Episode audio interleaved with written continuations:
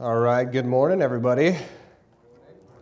Um, I hope you had an awesome time of communion. Uh, Jesse, that was awesome. Uh, man, if, if I, I, just hope that your heart, uh, my heart is just softened. Um, and so I hope that your heart is as well, um, which is great. I, I actually knew I needed her to do communion before I preached, just to kind of soften everybody's heart. And, uh, you know, that really helps when, when I'm up here, if everybody's heart's nice and soft, ready to be graceful and merciful and kind. Okay, so uh, we are, my, by the way, my name is Eli. If you guys, if, if you're visiting, you don't know me. My name is Eli. Me, my wife and I, we lead the youth and family ministry here. And, and we are doing a sermon series on uh, knowing God. And we're going through the Old Testament. And Today we're going to make our way into the book of First Kings, and we're going to talk about knowing God's wisdom today. So, before somebody young and as foolish as myself talks about wisdom, let's pray.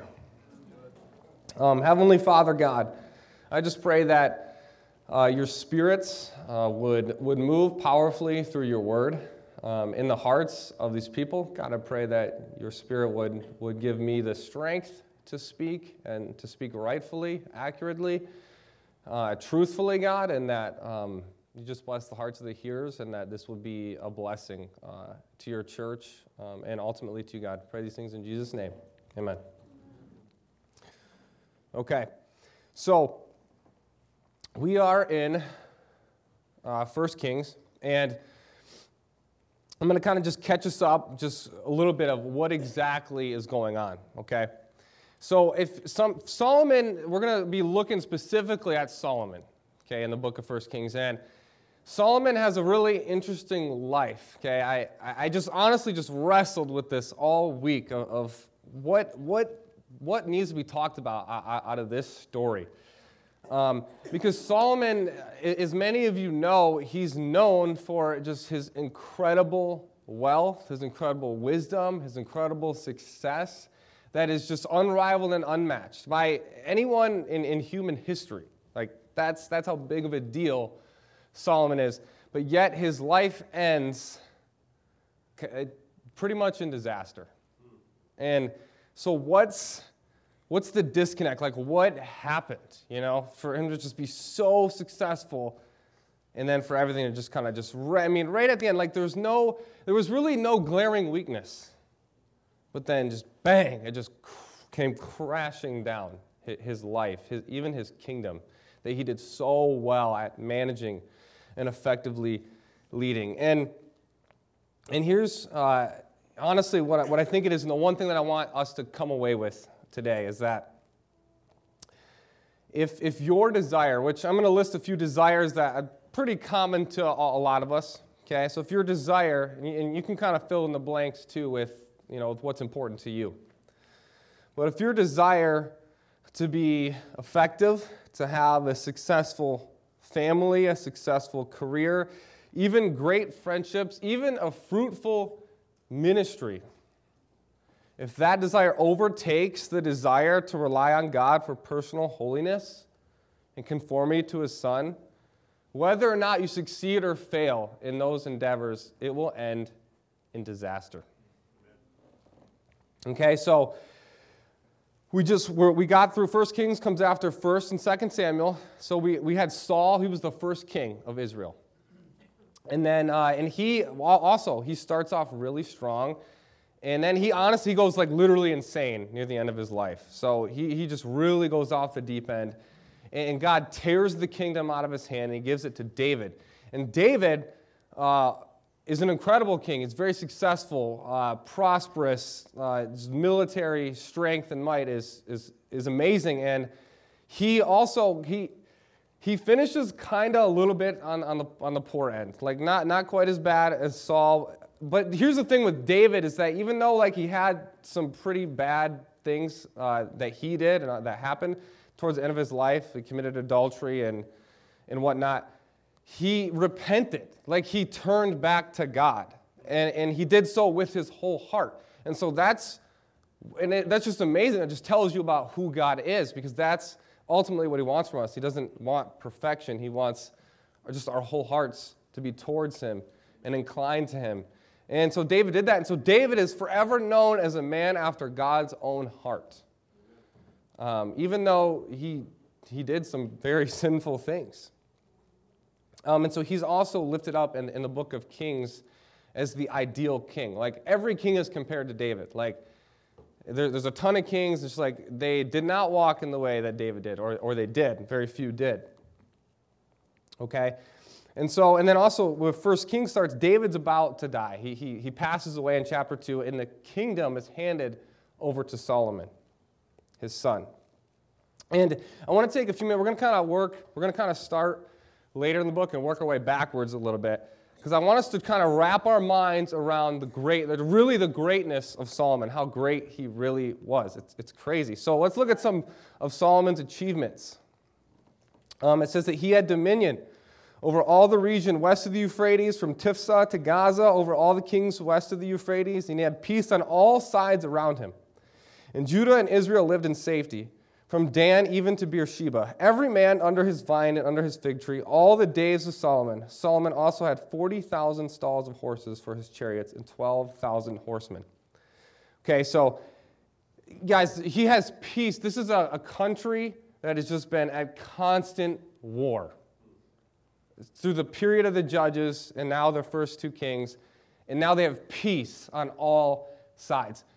Don't isn't that great? Isn't it awesome when you have peace? On, you have no opposition, no adversaries. You have peace on all sides. You're on cruise control. I, I love that feeling. Okay? Solomon's got that going on.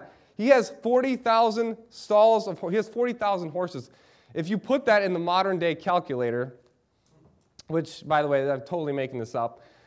That's like, you know, 100 Lambos, 100 Porsches, 100 Maseratis, okay? This it's it's crazy, all right?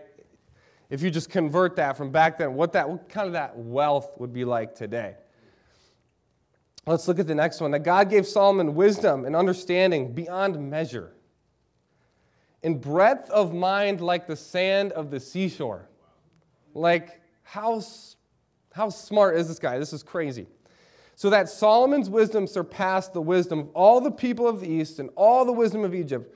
For he was wiser than all other men, wiser than Ethan the Ezrahite, and Haman, Calcol, and Darda, the sons of Mahol, and his fame was in all the surrounding nations. He also spoke 3,000 proverbs, and his songs were 1,005. So, he, his breadth of his mind is like the sand of the seashore. Uh, that, I, I can't, the, there, I don't think there's a better way of putting, like, of, if you're trying to say how someone who's like incomprehensibly smart is, like, I don't know if there's a better way to put it. And not only that, not only is he managing his, this kingdom, it, there's peace on all sides. The, the, the economy is booming. And he also, he's so creative and so, he's, that he writes a thousand and five songs. Okay, think about your favorite artist. Okay, your favorite musician, I should say, how many songs have they produced? Probably, you know, hundreds, a lot, maybe, not so much, just depends. But so a thousand and five songs that he like actually like this isn't like they don't record like all of Solomon's like journal. Like oh yeah he like in his lifetime journal. No he like actually made a, over a thousand songs. Like the creativity just left it's he's just teeming with it he has been blessed by God. It's, it's obvious. And then this, this, this episode here, we're about to read about the Queen of Sheba. This is like kind of the pinnacle of his success. The Queen of Sheba had seen all the wisdom of Solomon, the house that he had built, the food of his table, the seating of his officials, and the attendance of his servants, their clothing, his cupbearers, and his burnt offerings that he offered at the house of the Lord. There was no more breath in her. And she said to the king, the report was true that I heard in my own land of your words and of your wisdom. But I did not believe the reports until I came in my own eyes and seen it. And behold, the half was not told me. Your wisdom and prosperity surpassed the report that I heard. Happy are your men, happy are your servants who continually stand before you and hear your wisdom. So this queen, she comes And it literally, she's in Solomon's courts, and her breath is literally taken away. There's no breath in her. So just a mat, put yourself, try to walk in her shoes for a second. You go to Solomon's, his palace, his wealth, his lands, and it literally takes your breath away. That's, that's the type of, of riches and beauty and wealth that we're talking about. And not only that, right, you're hearing, right now, you're hearing all this stuff about Solomon. You're like, wow, I mean, Solomon, yeah, he's pretty cool. It's until you actually see it, you don't even know the half of it.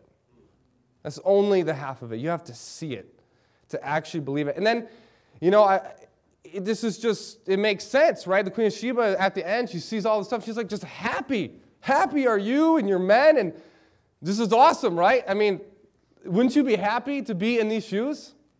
It sounds great.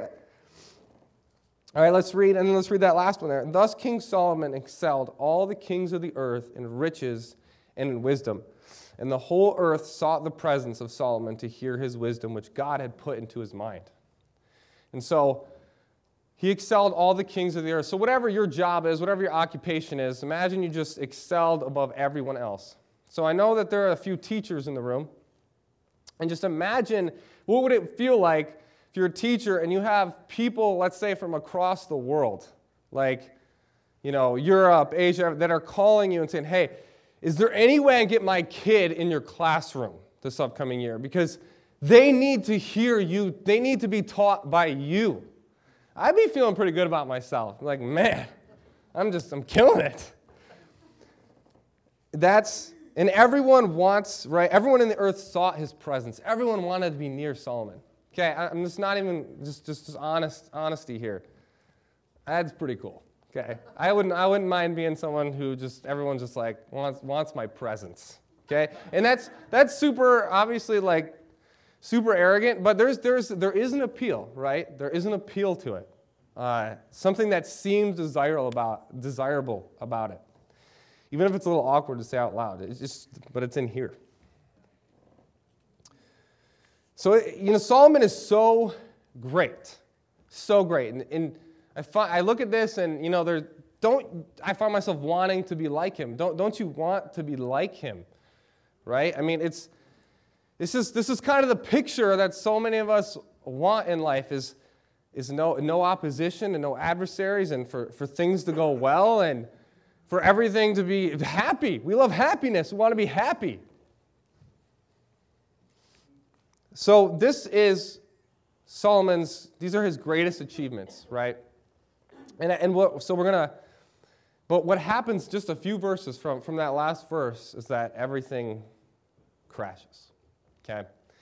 And so I want to look back, I'm going to look previously back in 1 Kings chapter 3, and I, I want to talk about what I think is, is Solomon's truly his greatest achievement, his greatest moment.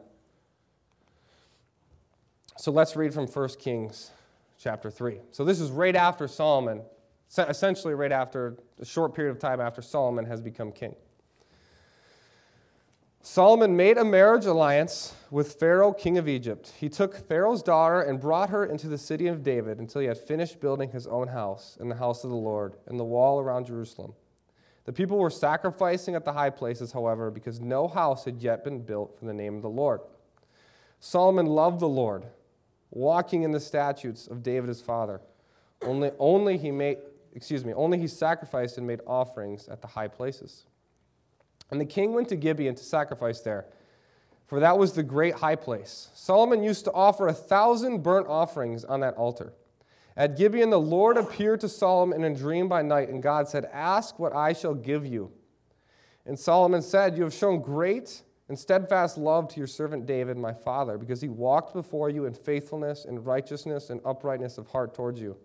And you have kept for him this great and steadfast love, and have given him a son to sit on, on his throne to this day. And now, O Lord my God, you have made your servant king in place of David my father, although I am but a little child. I do not know how to go out or how to come in. And your servants, and your servant is in the midst of your people whom you have chosen, a great people, too many to be numbered or counted for multitude. Give your servant, therefore, an understanding mind to govern your people, that I may discern between good and evil, for who is able to govern this, your great people? It pleased the Lord that Solomon had asked this. And God said to him, Because you have asked this, and have not asked for yourself long life or riches, or the life of your enemies, but have asked for yourself understanding to discern what is right, behold, I now do according to your word. Behold, I give you a wise and discerning mind, so that none like you has been before and none like you shall arise after you. I give you also what you have not asked for, both riches and honor, so that no other king shall compare with you all your days. And so, just to quickly summarize, Solomon, he's, he's at Gibeon, he's making, uh, he makes annual sacrifices. So he's at an altar there in Gibeon, and God appears to him in a dream, and he has a blank check. And he says, I got a blank check, fill it out, whatever you want. And Solomon asks for wisdom and understanding to govern the people that he's been put in charge over. And this is a very it's a very noble request. That's why it pleases God. God is very pleased that he did not ask for, for riches and honor, right? Because so I've heard this story a bunch of times, so I kind of have like a spiritual filter. I'm like, oh yeah, if God showed up and asked me what I, what I, I could have whatever I wanted, I'd totally say something super spiritual. Like, just give me just more faith, God. Are you kidding me? What's the one thing that every like every movie story that has like a genie in it, right? Where the genius comes, like you have anything that you want, wish. What is the one thing everybody wants to wish for but they can't? More wishes. More wishes. I'd be like, yeah, more, more wishes. It'd be great. But no. So, so I have this spiritual filter that helps me, right? So we're, we're trying to take that down. What if you really were just God appeared to you? So I'll give you any, and you're in a dream nonetheless. You know, you're not, you're not, I, when I'm like sleeping, not exactly at my, my, my clear minded, my best, where, you know, I'm, I'm asleep. And, and God makes that proposal to you. So, so Solomon does a great thing here, and, and it pleases God. And the reason that, I, that this is Solomon's greatest moment in my mind is because and this is something that you'll, you'll want to take with you if you want to be a Christian or you are a Christian and you want to stay faithful your whole life. That success is, does not equal greatness. You want to remember that because here's Solomon's heart. He says, I am but a little child. I do not know how to go out or to come in. His heart is in the right place right now. He, God can really use him in the, in the place that he's in in his heart. And despite all of this, right, he has all these this greatness or all the success, but that that, that it all comes crashing down. This right here, if Solomon could have stayed in this heart space right here, things would have ended a lot differently. This was Solomon's greatest moment. And you know, one thing that you notice too in verse 1 the Solomon made a marriage alliance with Pharaoh, the king of Egypt. Just, it's just right there, just sneak it in there. And he also, and so, and if you don't know this, he, he's clearly uh, prescribed in, the, in the, the law that, that the, the Israelites are not to marry women from foreign countries. So he's not supposed to do that. And he also, in verse 3, is Solomon loved the Lord, and he walked in the statutes of his father David. You know, marrying Pharaoh's daughter made strategic sense. Okay, for his kingdom, uh, it, made strategic sense. He, and also, too, as we'll find out, part of Solomon's downfall is he marries a lot of foreign women. And, and you wonder why, one of the reasons he had peace on all sides, because he made these alliances. And so it made strategic sense for his life and for his kingdom to do this. So he could easily, I mean, he could easily justify this. This is going to prosper the kingdom of Israel. And so, the more that, the, the, just the more that I age, the more that I examine myself, the more I see myself as a, as a walking contradiction. My, my words, my thoughts, and my actions, they, they don't always align perfectly. Maybe, maybe you can relate. And the thing that I love about Jesus is that his life is like it's like a stream because his thoughts, his actions um, in, in his words, they all, they all, they just go in one direction. They all just move. And that's part of spiritually maturing is, is getting that division out of our lives between the, the different parts of ourselves. And that can just be a walking contradiction. Say one thing, do another, think one thing, do another. Even, even in a good, like, even think a bad thought and then do something good, trying to, you know, because I know the thought's bad. Just a walking contradiction. Solomon, he's humble. He's just, he's really humble here. He sees himself as a child and, he need, and he's asking for help. I want to I wanna challenge uh, the, the younger people in the room that your, your, your, you've, you've heard this many times before, but your, your parents' faith isn't yours. Your parents' walk with God isn't yours. It, it's, it's a blessing to you. It is a blessing to you, and it helps instruct you and teach you in the way of the Lord. But it's not yours, and it's really only super useful to you until you leave the house. And then it's up to you. And also, for, for the older folks who are wise and discerning, it's great. It's, it's, it's an amazing gift. There's so much blessing in it. But no, but just one caution is that no amount of wisdom can overcome a divided heart. None. Solomon is just, he is the walking picture of that fact that no amount of wisdom can overcome a heart that's not wholly devoted to the Lord. And so we come to the turning point, right? Like I mentioned earlier. So from this point, from this point in the book of Kings, I mean, Solomon, he builds this amazing temple. He builds this amazing palace. Like I said, the economy is booming. Just the money, it says that the silver was like nothing in those days. Like there's just money. He's literally rolling in money. And there, peace on all sides. It's, it couldn't get any better. As, as a king, it's like it, he is the perfect king as a king, right? If you were to judge him by, by like worldly standards, so to speak, right? If, if our president was able to, if, if the president or the prime minister or whatever was able to pull this off, it's like, vote him in again. Like, they did awesome. So we come to a turning point, right? And it's the next, it's just chapter 11. It's a few verses after this episode with the Queen of Sheba.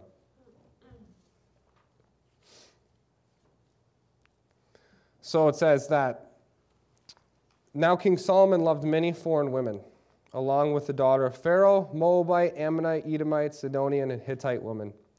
from the nations concerning which the Lord had said to the people of Israel, You shall not enter into marriage with them, neither shall they with you, for surely they will turn away your heart after their gods. Solomon clung to these in love. He had 700 wives who were princesses and 300 concubines, and his wives turned away his heart. For when Solomon was old, his wives turned away his heart after other gods, and his heart was not wholly true to the Lord his God, as was the heart of David his father. And so Solomon, right, clearly has a problem. He has 700 wives, 300 concubines. He, so a lot of times, though, that this is a symptom of a deeper spiritual issue, right? When, when we struggle with lust, impurity, those sorts of things, a lot of times it's a symptom of a deeper spiritual issue. A lot of times we have a, a need or a desire in our, in our lives that's not being met and so we reach for it ourselves and we go after it ourselves. So if we want love and acceptance, whatever it is, we, we find, rather than waiting on God and getting those needs met from Him, we, we reach, we grasp for things. So we get that. It's, it's so, and especially things like lust and impurity, they're so easy to get nowadays. I mean, it's, it's, it's unbelievable. So I want to talk about strategically what makes sense for your life. According to the wisdom of Solomon, what makes sense for your life? It might make sense for your family. Eau Claire is in a wonderful community. It's safe, it's outdoorsy. Like, I, I seriously love Eau Claire. I, I, moved, I moved to Eau Claire about uh, five or six years ago now, and uh, my intention was not to stay. My intention was like, no, I'm going back home because I love my home. I'm from, I'm from Lansing, Michigan. I love Lansing, Michigan. I'm like, I'm going back home. But I stayed in Eau Claire I mean, partially that I got married, but I love Eau Claire, okay? At the same time, I would have made her just come back with me if I didn't want to stay here.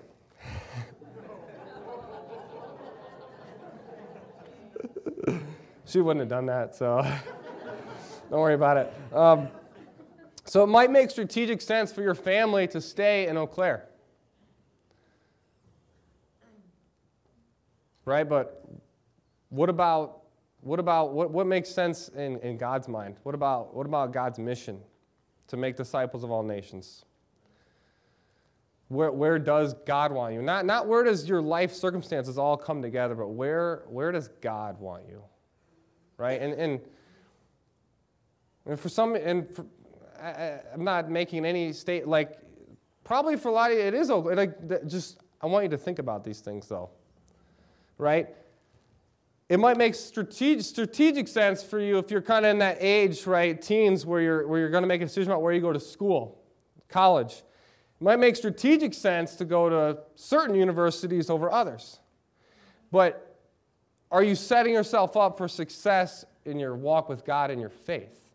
Right? If we set ourselves up for success in these strategic worldly ways and we don't set ourselves up for success in, in spiritual ways, in ways that truly matter, it'll end in disaster.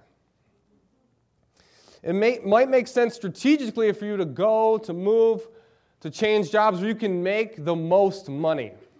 That might make strategic sense. But is that where God wants you to be? Um, a couple years ago now, actually, just before I, I, I, came back on staff with the church, um, just like two, two, two years, something like that. Anyways, I was considering, me and Ian's son, uh, my wife, were just, honestly, our finances were just totally not, we we're in debt, not where we want to be at all whatsoever. And we were thinking about the future, like having children, like how are we to afford to have children, any, like just everything. It's like, you know, you know what I'm talking about? You get in that mindset. And so I was thinking about it and I was like, man, you know what? I'm to go back to school to become a physical therapist. Because physical therapy is something that, uh, well, honestly, I, I would be good at. I could do that, that, that sort of thing that just comes natural to me. And cool, I could do this. And I mean, physical therapists, they make good money. And it's like this would set us up for success, right? This would set us up for success. And I, in my mind, I'm just like, yeah, I mean, this is going to be tough because I'm still going to be working, but it's like I'm just going to have to grind this out for like the next several years. But I was like getting my, you just see the, the self reliance. I'm like, I'm getting ready. I'm like, I'm going to grind this out. I'm going to make this happen. And and so we were just, and, and, thankfully, thankfully, I had enough spiritual sense, enough faith to be like, you know what, God, here, here's, here's what I'm thinking. I remember praying to God, walking, walking down my street and saying, God, I, look, I, I don't know if this is what I should do, but I'm going to do it. And I'm just going to, if you don't want me to, you'll stop me. And so I literally go to orientation for school. I'm signed up for classes. I start classes in one week. And I have a meeting with um, a couple brothers in our church, and um, we had a conversation, and basically it was God made it extraordinarily obvious that this was not the way that I should go. And amen. Praise God for that. Um, so the wisdom, right? Uh, it just it made so much sense in terms of, of the wisdom of, of strategic success for, for that for me to make that move. But thankfully, God spoke through, through my brothers in Christ who really cared about me. And, and we're like, no, that, that's not, that's definitely not what God wants for you. And um, did that saved, and to a degree, I mean, that saved my life. I was, if I was down that path, I just I don't know. I'm thankful for the path that I'm on. Um, we live, I just want to paint quickly uh, just a true picture of our world. Because we see the success, we're just, we're just pretty separated in, in America from, from a lot of things that go on. And Uh, you'll see why I'm talking about this in a second. Um,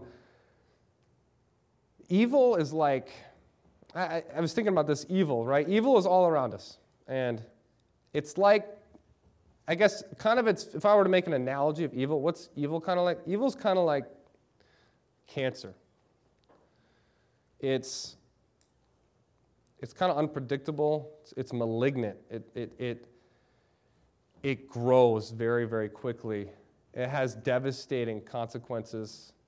It, it kind of it, it takes the lives and destroys kind of innocent, unsuspecting people. Right? And that's how evil works. It's just it's for some someone has evil in their heart, it's going to affect those around them. And you know, and this is how we need to treat evil in, in our hearts. Right? If you have a little bit of cancer, it's not like, oh, I, just, I have a little bit of cancer. That, sh- that should probably go away. I'll be fine. You got a little bit evil in your heart. Ah, it'll go away. Should be fine. That's not how it works.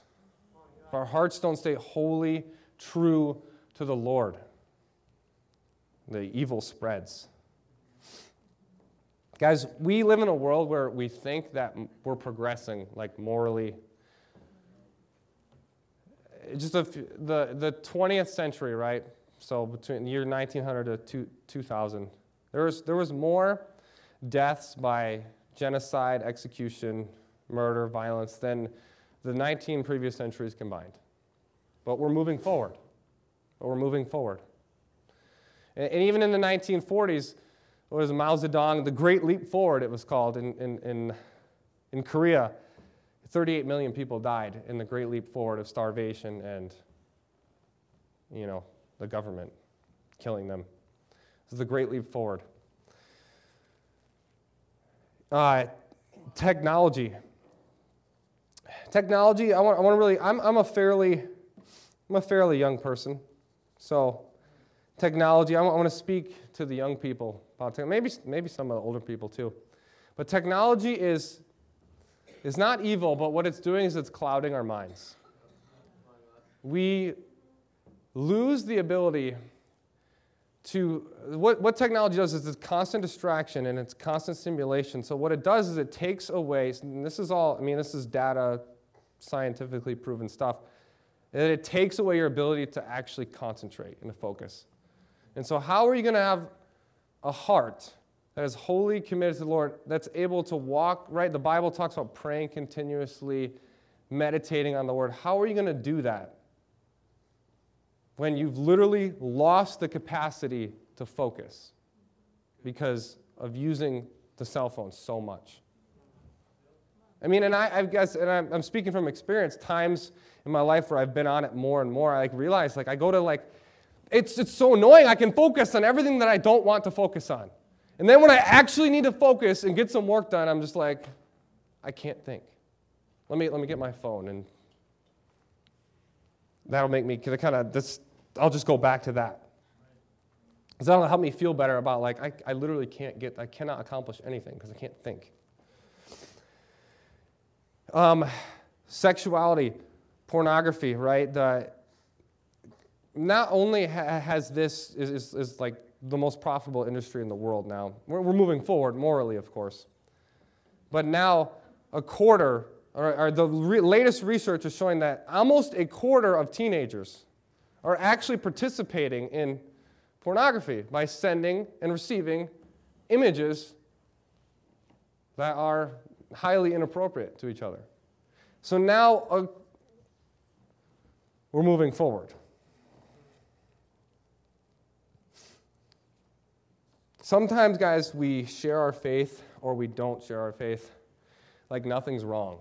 Like, hey, you should come to my church, but you know, if you're just uh, not interested, don't worry about it. Kind of, a, you know, or, or yeah, just not going to say anything because you know they actually they got their life together. I mean, they probably don't even don't even need this. Sometimes we share our faith like nothing's wrong, and honestly, there's like there's malignant evil all over the place. And you know, we don't even have to look outside of these doors to see division in our own hearts and evil and selfish schemes in our own hearts. We're almost done. Okay. So what happens? All right, a few verses later in, in 1 Kings 11. And at that time, when Jeroboam went out of Jerusalem, the prophet Ahijah, the um, Shilonite, found him on the road. Now Ahijah had dressed himself in a new garment, and the two of them were alone in the open country. And then Ahijah laid hold of the new garment that was on him and tore it into twelve pieces. And he said to Jeroboam, Take for yourself ten pieces, for thus says the Lord, the God of Israel Behold, I am about to tear the kingdom from the hand of Solomon, and we'll give you ten tribes. If you guys look at this, this little episode here, if you guys remember how Saul lost the kingdom, Samuel came to him, a prophet of God, and he grabbed a hold of his robe and he tore it. He said, God is tearing the kingdom away from you. And Solomon, right? You look at Saul and you look at Solomon, and Solomon is so much better. it, it is, but his kingdom is torn away in the exact same way that Saul's. Their end is the same. We're going to end in this verse. 1 John 2:16 For the world offers only a craving for physical pleasure, a craving for everything we see, and pride in our achievements and possessions. These are not from the Father, but are from this world. And this world is fading away along with everything that people crave. But anyone who does not but anyone who does what pleases God will live forever. Pride in our achievements and our possessions. These are not from the Father, but are from the world. The world is fading away. Guys, we don't have to have a glaring weakness or glaring mistake to end up like Solomon. Because, you know, like he had all these wives, but that didn't just have, like 1 Kings 11, like he didn't just suddenly marry 700 women. Like this was going on throughout all of his success. And then just like it just collapses tragically. So, practically, uh, guys just want you to take some time to examine yourself. I want you to ask others how, how, how is, your, is your heart wholly true to the Lord? And, and don't, and when I say ask others, you want to ask people whose faith that you admire. Because if you ask someone whose faith is kind of in the stinker, and they're like, yeah, man, you're doing great, because, you know, my faith sucks. you know, that you don't you don't want to you want to ask someone whose faith you, you admire okay to get like an accurate picture right of, of, of how it's going um, listen to the spirit. Guys I, believe that the spirit is is leading you and is prompting you in, in some way like in some way today that there's something there's evil there's something in your heart that's that's keeping you from wholly devoting yourself to the lord. Listen to that. Don't ignore that. And then, like David, repent with all of your heart. All right, message is yours.